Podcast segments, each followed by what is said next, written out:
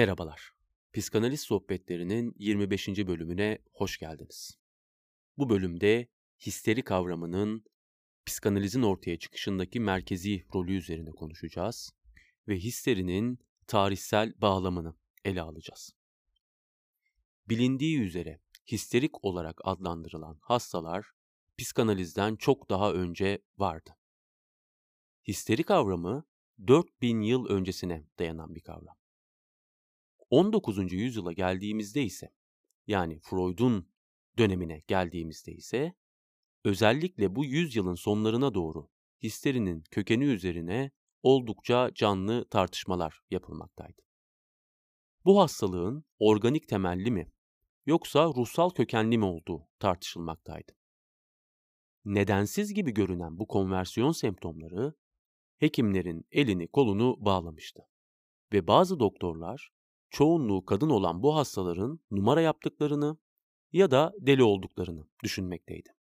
1882 yılında Freud, Viyanalı meslektaşı Breuer'in etkisiyle histerik semptomlardan şikayetçi olan hastaların tedavisinde kullanılan telkin ve hipnozla ilgilenmeye başlar.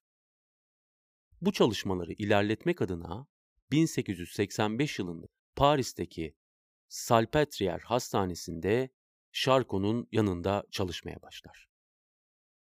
Charcot burada hipnoz ve telkin aracılığıyla histerik kadınlarla çalışmaktaydı ve bu konuda öğrenciler yetiştirmekteydi. Freud buradaki eğitiminin ardından Viyana'ya döner ve bir süre Charcot'un da etkisiyle hipnoz yöntemini uygular. Fakat bu konuda pek başarılı olamaz.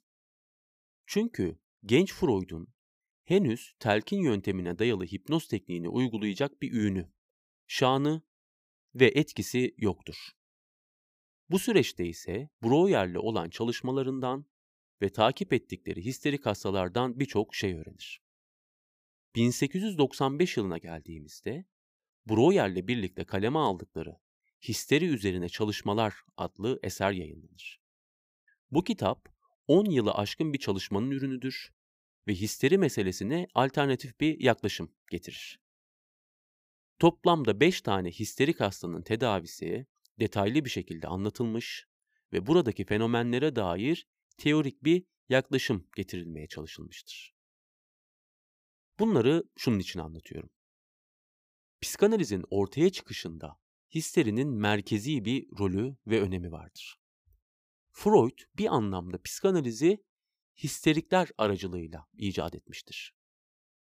Histerikler aracılığıyla serbest çağrışım, aktarım, bilinç dışı, bastırma, savunma gibi psikanalize temel oluşturan kavramları keşfetmiş ve ruhsallığın işleyişine dair derin ve güçlü öngörüler kazanmıştır.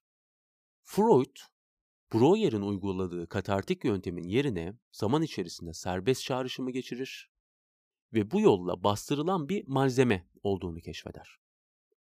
Önceki bölümlerde bahsettiğim gibi zamanla bastırılan malzemenin cinsellikle ilişkili yaşanmış bazı travmatik sahneler olduğunu düşünmeye başlar.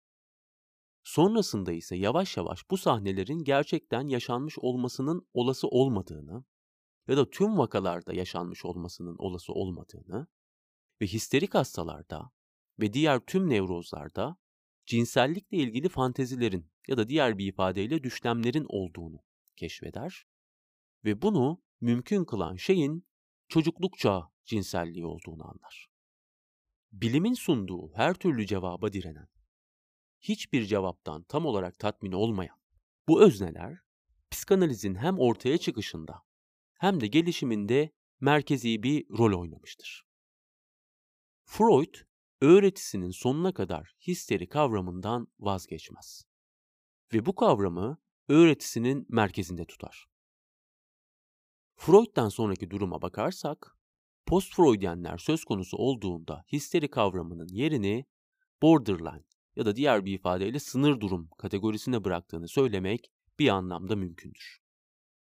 Histeri, klinik bir kategoriden ziyade sınır durumların ya da narsistik patolojilerin bir eşlikçisi konumuna indirgenmiştir. DSM olarak adlandırılan meşhur ve yaygın psikiyatrik tanı kitabında ise histeri kavramı günümüzde artık kullanılmamaktadır. Bunun tarihine de kısaca bir göz atacak olursak, 1952 yılında yayımlanmış olan DSM-1'de histeri psikonevrozlar kategorilerinden birisidir. 1967 yılında yayımlanan DSM-2'de ise konversif türde histerik nevroz olarak varlığını sürdürür histeri kategorisi. 1980 yılına geldiğimizde ise yani bu üçüncü basımda DSM-3'te histeri sözcüğü tamamen kaldırılır ve önceden histerik nevroz olarak adlandırılan kategori konversiyon bozukluğu olarak adlandırılır. DSM-4'te ve 5'te de histeri kavramından uzak durulmuştur. Tabi bunun için bir takım nedenler öne sürülür. Genelde de histeri kavramının tarihsel olarak içerdiği bazı olumsuz çağrışımlardan uzak durulduğu, yani bir anlamda politik doğruculuğun çerçevesinde bir yaklaşım getirildiği söylenebilir. Benzer bir durum sapkınlık içinde geçerlidir DSM'de. Artık bilindiği üzere sapkınlık yerine parafililer kavramı kullanılmaktadır DSM'de. Ama hem konversiyon bozukluğunun hem de parafililer olarak adlandırılan bozuklukların muhteviyatına, içeriğine bakıldığında çok ciddi problemlerle karşılaşıldığı söylenebilir. Bir şeylerin ismini değiştirmek, bir şeylerin tarihsel bağlamından koparılıp sanki yeni bir isim verildiğinde o yepyeni bir özellik kazanacakmış gibi davranmak bu şeylerin varlığını ortadan kaldırmaz. Freud'un söylediği şeyi hatırlayalım. Farklı davranışlara farklı isimler vermek diyordu Freud. Ama bunlarla ilgili tek bir söz söylememek. Bunlarla ilgili yeni ya da daha derin hiçbir şey söylememek. Dolayısıyla psikanaliz söz konusu olduğunda, özellikle Lacan söz konusu olduğunda bu tarz naif politik yaklaşımlardan bahsetmek mümkün değildir. Lacan, histeri kavramını tüm tarihsel bağlamı içerisinde ve Freud'un ortaya koyduğu şekliyle daha da geliştirerek belki bir anlamda incelemeye devam eder. Peki, histeri kavramına bu negatif çağrışımları veren şey nedir? Bu noktada histeri kavramının tarihine bakmak gerekiyor. Histeri kavramının 4000 yıl önce bile var olduğunu söylemiştik. Hipokrat, histerinin o güne dek inanıldığı gibi kötü ruhlardan değil, kadın döl yatağının ki bu kelimenin Yunancası histeron, doyumsuz kalmasından kaynaklandığını ve bedenin değişik yerlerini gezerek hastalık belirtilerini oluşturduğunu söylemiştir. Yani histeri kelimesinin kökeni Yunanca histeron sözcüğü ki bu da kadın rahmi demek. Dolayısıyla histeri ve kadınlık arasında kurulmuş bir bağlantı var.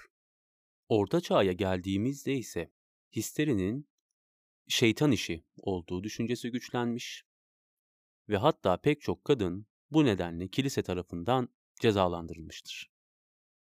Histerinin bilimsel açıdan ele alınması Fransız devriminin hemen öncesinde Mesmer'in çalışmalarıyla mümkün olabilmiştir. Ve sonrasında Charcot, Breuer ve Freud gelecektir 19. yüzyılın ikinci yarısında. Freud histerinin ismini değil tanımını değiştirdi. Bu çok önemli bir konu. Çünkü histeri diye bir oluşumun, histeri diye bir kategorinin varlığı su götürmez bir gerçekti Freud için, Freud'un çağında. Öyleyse demişti Freud, histeri eğer rahmin bedenin içerisinde serbestçe gezinmesinden ya da kötü ruhlardan ya da bir takım fizyolojik nedenlerden köken almıyorsa başka bir nedenle ilgili olmalı.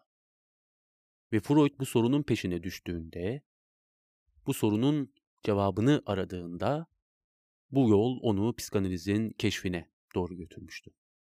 Histerik olarak adlandırılan bu öznelerin anlattıklarıyla ilgilenmiş, onları dinlemiş ve o zamana dek açıklanamamış olan bazı fenomenleri açıklamaya girişmiştir.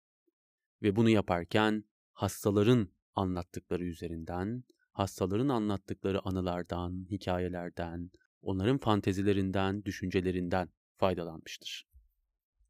Freud şunu fark eder. Aslında bunu öncesinde Charcot'da fark etmiştir.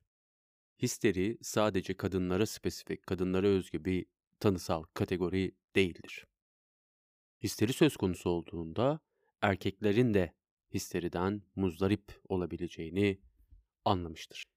Histeri ve kadınlık arasındaki eşdeğerlilik Freud'un öğretisi söz konusu olduğunda aslında bir anlamda ortadan kalkmıştır. Bu görüşü Lacan da destekleyecektir ve hatta histerinin erillikle çok yakın bir bağlantısı olduğunu söyleyecektir. Bunları önümüzdeki bölümlerde açacağım. Şimdilik bir ara not olarak size belirteyim. Tabii burada kadınlık ve erkeklik dediğimizde ve özellikle Lacan söz konusu olduğunda biyolojik cinsiyete atıfta bulunmuyoruz. Kadınlık ve erkeklik daha ziyade bilinç dışı pozisyonlar, fallusa ilişkin konumlar, öznenin rüisans alma yöntemiyle ilgili konumlar. Bunları zamanı geldiğinde daha ayrıntılı bir şekilde konuşacağız. Burada duruyorum ve bir sonraki bölüm 17 Nisan pazar günü gelecek ve bu bölümde Freud'un histerik vakalarının bazılarından size bahsetmeye başlayacağım. Ana o, rüyaların yorumunda bahsettiği kasabın güzel karısı ve Freud'un meşhur Dora vakası. Bu vakalarla birlikte hem Freud'un hem de Lacan'ın histerik nevroza hangi açıdan baktığını daha iyi anlamak mümkün olacak. 17 Nisan Pazar günü görüşmek dileğiyle.